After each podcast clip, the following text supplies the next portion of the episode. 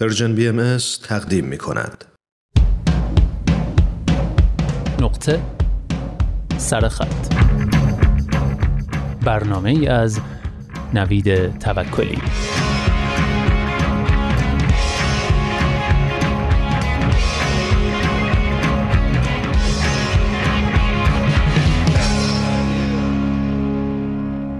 ارسطو طرفدار بردهداری و نابرابری بود. آیا باید او را کنار بگذاریم؟ این پرسش بسیار مهم که چالش اخلاقی و فلسفی مهمی رو مطرح می‌کنه. در واقع عنوان یادداشتیه که قصد دارم در نقطه سرخط این هفته و هفته آینده براتون بخونمش. یادداشتی از اگنس کلارد استاد فلسفه در دانشگاه شیکاگو که تو وبسایت نیویورک تایمز و ترجمه فارسیش هم در وبسایت ترجمان منتشر شده. نگارنده در این یادداشت به موضوع بسیار حساس و مناقشه برانگیزی می‌پردازه و تحلیل به نظرم جالب و قابل تعملی رو ارائه می‌کنه. ازتون خواهش می‌کنم این یادداشت رو در دو بخش طی دو هفته با دقت و بدون پیشداوری و عجله گوش کنید.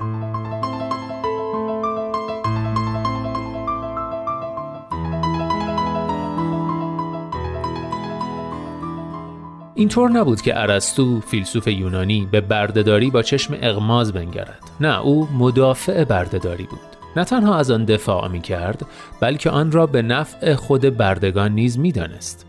به نظر او بعضی از انسانها بنا به طبیعتشان نمی توانند به دنبال خیر خود بروند و بهترین وضع برای آنان این است که ابزارهایی جاندار برای استفاده دیگر مردمان باشند. او می نویسد بنده جزئی از خدایگان است جزئی جاندار اما جدا از کالبد جسمانی او.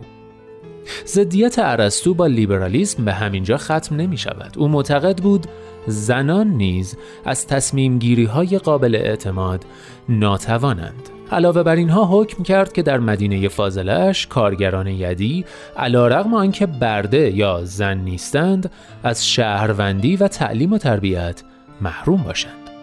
البته در این زمینه ها ارسطو تنها نیست. کانت و هیوم اظهاراتی نجات پرستانه داشتند.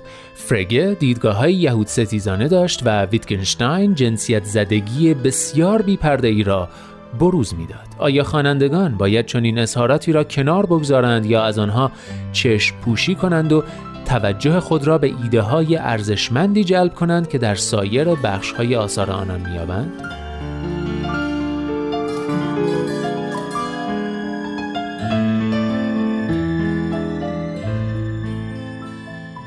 این سیاست گزینشی عمل کردن شاید درباره کانت، هیوم، فرگه و ویتگنشتاین جواب بدهد چون نوشته های فلسفی اصلی آنان به پیشداوری ها و تعصباتشان ربطی ندارد. اما گمان نمی کنم این ترفند را بتوان به خوبی برای ارسطو نیز به کار برد.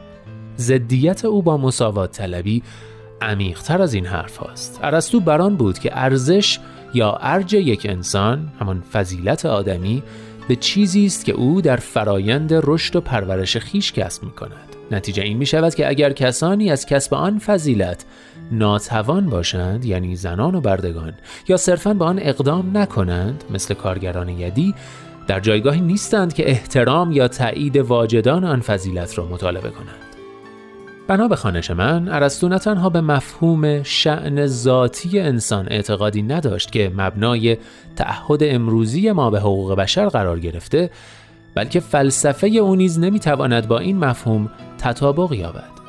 ضدیت او با مساوات طلبی شباهت چندانی به نجات پرستی کانتوهیوم ندارد و بیشتر شبیه دیدگاه های دکارت درباره حیوانات یا جانوران غیر انسانی است. این واقعیت که دکارت حیوانات را ماشین های بیجان توصیف می کرد نتیجه مستقیم دوگان انگاری عقل گرایانه او بود. تفسیرهای او درباره حیوانات را نمی‌توان ملاحظاتی نابهنگام تلقی کرد.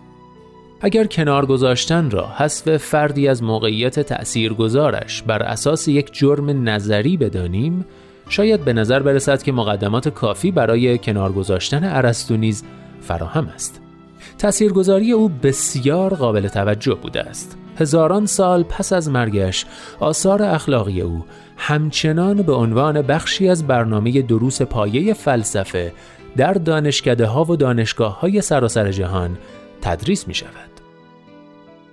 اما اشتباه ارسطو آنقدر جدی است که باعث بدنامی اوست حتی هنگامی که با آن آدم بدهای مختلف تاریخ مقایسه شود که سعی داشتند محرومیت گروه های خاص مثل زنان، سیاه بوستان، یهودیان، همجنسگرایان، خداناباوران را از چتر حمایتی شعن و شرافت انسانی توجیه کنند.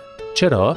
چون ارسطو تا آنجا پیش رفت که فکر می کرد اصلا چون چتر حمایتی وجود ندارد.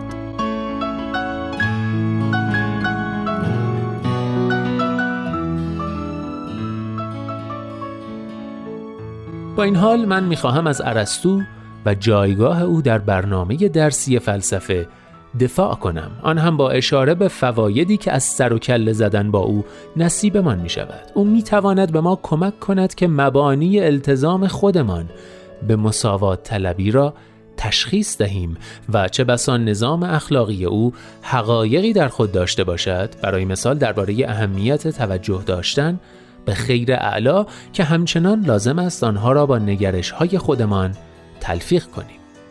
من می‌خواهم گام دیگری بردارم و حمایت حتی بیشتری از او بکنم.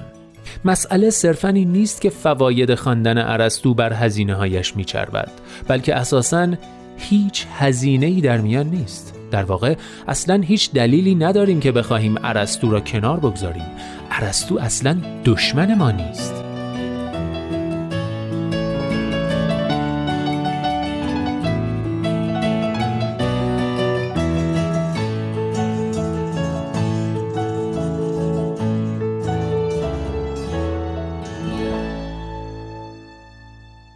من نیز همچون ارسطو اهل فلسفه و فیلسوفان باید به امکان اختلافات تند و تیز درباره بیشتر مسائل بنیادین گردن بگذارند.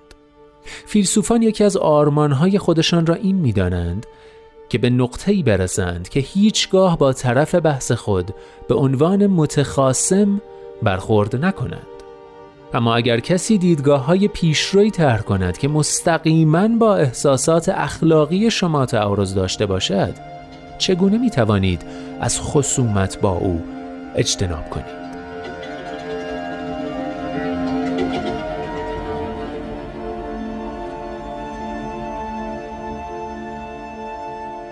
بله پاسخ این پرسش را هفته آینده در بخش دوم این یادداشت جستجو خواهیم کرد. یادداشتی از اگنس کلارد با عنوان تعمل برانگیز ارسطو طرفدار بردهداری و نابرابری بود. آیا باید او را کنار بگذاریم؟ پیشنهاد می‌کنم نقطه سرخط هفته آینده را از دست ندید چرا که تازه بحث اصلی شروع میشه و کلی قراره که ذهنمون رو به چالش بکشه.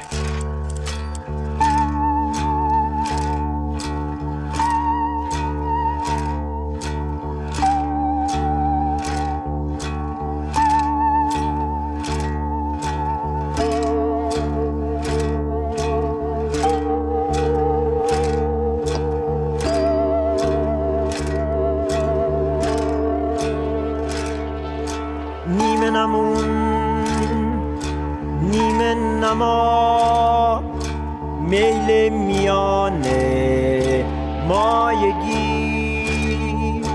Men mene namo Non namo Neyle miyane Mayegi.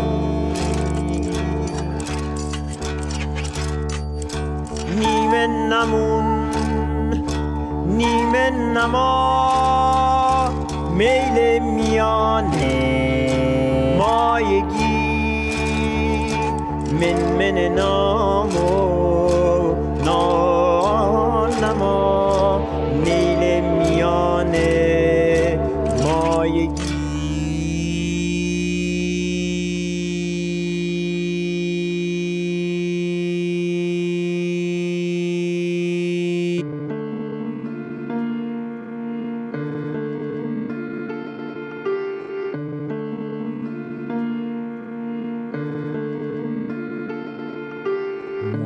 ملزز از اذیت و لذت خورده بردگی زمره روزمرگی سیل میان مایگی.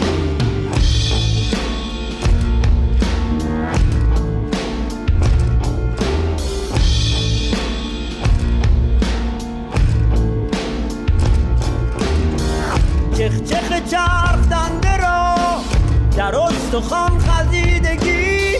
زخمی می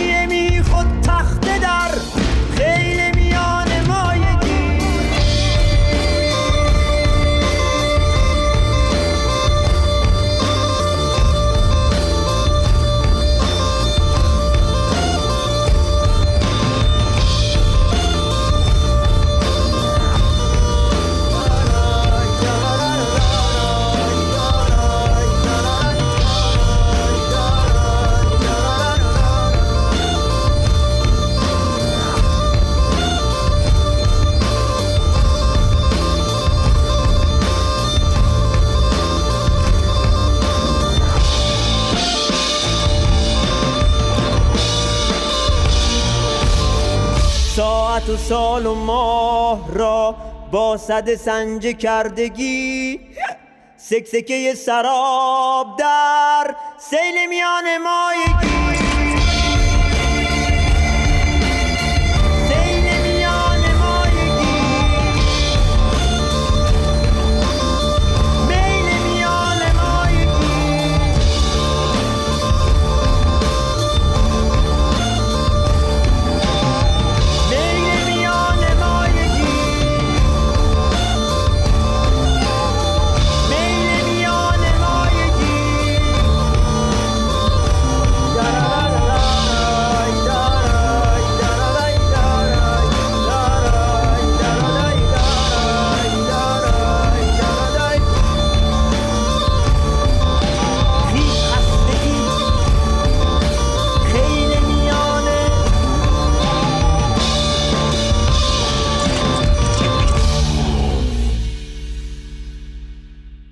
میل میان مایگی میدیاکریتی این عنوان آهنگی از بامداد افشار که با همدیگه شنیدیم. این آهنگ آوانگارد و عجیب غریب یکی از قطعات آلبومیه به نام شهر بازی که فضای الکترونیک و تجربی خاصی داره. امیدوارم از شنیدنش لذت برده باشید.